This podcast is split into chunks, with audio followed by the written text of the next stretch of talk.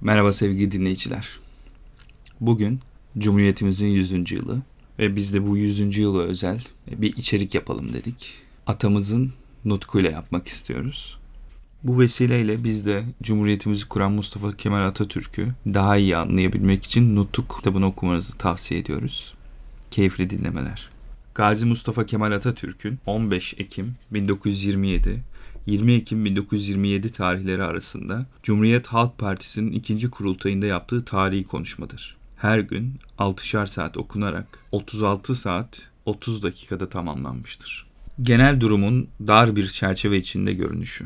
Bu açıklamalardan sonra genel durumu daha dar bir çerçeve içine alarak çabuk ve kolay bir şekilde hep birlikte gözden geçirelim. Düşman devletler Osmanlı Devleti'ne ve ülkesine maddi ve manevi saldırı halinde yok etmeye ve paylaşmaya karar vermişler padişah ve halife olan kişi hayat ve rahatını kurtarabilecek çareden başka bir şey düşünmüyor.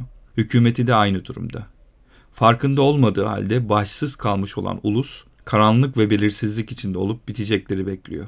Felaketlerin dehşet ve ağırlığını anlamaya başlayanlar, bulundukları çevreye ve hissedebildikleri etkilere göre kurtuluş çaresi olarak gördükleri yollara başvuruyorlar. Ordu adı var, kendi yok bir durumda komutanlar ve subaylar Birinci Dünya Savaşı'nın bunca sıkıntı ve güçlükleriyle yorgun, yurdun parçalanmakta olduğunu görmekle yürekleri kan ağlıyor Gözler önünde derinleşen karanlık felaket uçurumun kenarında beyinleri bir çare, kurtuluş çaresi aramak meşgul. Burada pek önemli olan bir konuyu da belirtmeli ve açıklamalıyım. Ulus ve ordu, padişah ve halifenin hainliğinden haberdar olmadığı gibi o makame ve o makamda bulunana karşı asırların köleleştirdiği din ve gelenek bağlarıyla içten bir bağlılık ve uysallık içinde ulus ve ordu kurtuluş çaresi düşünürken asırlardır süregelen bu alışkanlık dolayısıyla kendinden önce yüce halifeliğin ve saltanatın kuruluşunu ve dokunulmazlığını düşünüyor. Halifesiz ve padişahsız kurtuluşun anlamını kavrama yeteneğinden de yoksun.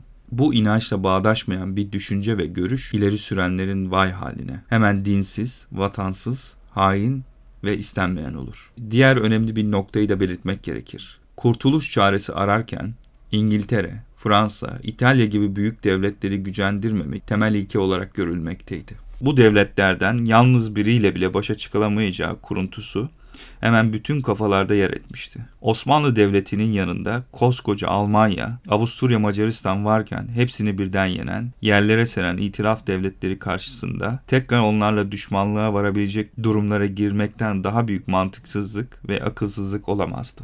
Bu anlayışta olan yalnız halk değildi. Özellikle seçkin denilen insanlar böyle düşünüyordu.